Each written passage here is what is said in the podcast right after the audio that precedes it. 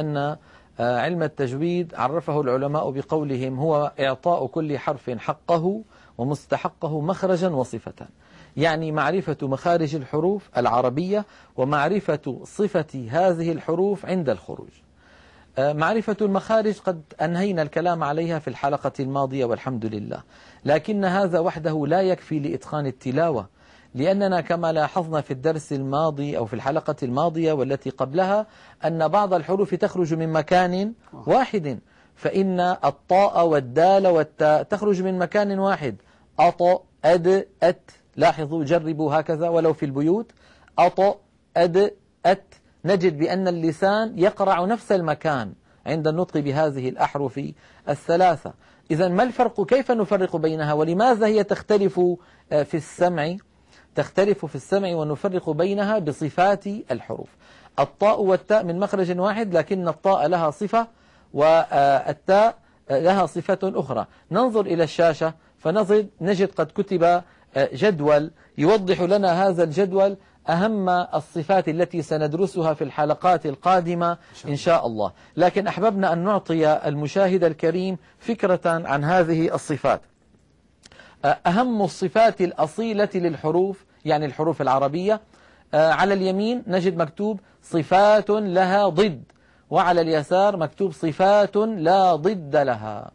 ما معنى هذا الكلام؟ يعني الصفات التي لها ضد نلاحظ تحت هذا العنوان مكتوب الجهر ويقابله الهمس. يعني الحروف العربية التسعة والعشرون كل حرف منها إما أن يكون مجهورا وإما أن يكون مهموسا.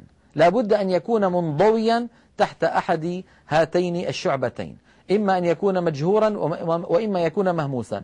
ما معنى الجهر وما معنى الهمس؟ هذا ما سنذكره إن شاء الله في حلقات قادمة. سنأخذ هذه الصفات صفة صفة حتى لا يتعب القارئ بالمتابعة معنا وحتى نسير معه بطريقة التدريج في التعليم. أي وجبتنا إن شاء الله عزيزي المشاهد ستكون دسمة معتدلة. إن شاء الله تعالى. نعم. آه، أيضا تحت الجهر والهمس نلاحظ على الشاشة آه، قد كتب أيضا الشدة والرخاوة وبينهما صفة اسمها صفة البينية.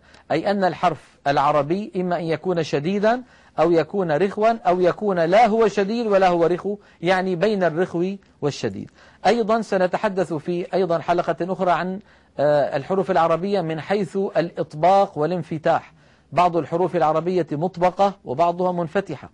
أيضا سنتحدث بإذن الله عن الحروف العربية من حيث الاستعلاء والاستفال. إذ إن بعض الحروف العربية تكون هكذا وبعضها هكذا. بعد ذلك إن شاء الله سننتقل إلى الصفات التي تتصف بها الحروف العربية ولكن صفات ليس لها ضد.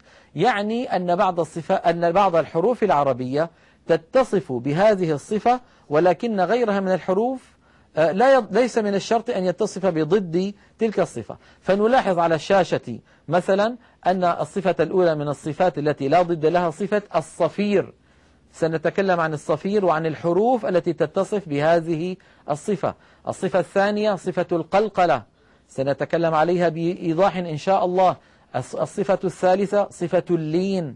الرابعة صفة الانحراف. الخامسة صفة التكرير. السادسة صفة التفشي السابعة صفة الاستطالة. من عرف هذه الصفات وأدرك معانيها وطبقها فإنه يتلو القرآن إن شاء الله تعالى تلاوة صحيحة آه، لا غبار عليها بإذن الله. هذا ما يتعلق بالهيكل العام للصفات. شكرا للدكتور أيمن على هذا الإيضاح الجميل. ويبدو أن معنا اتصالا هاتفيا. نود أن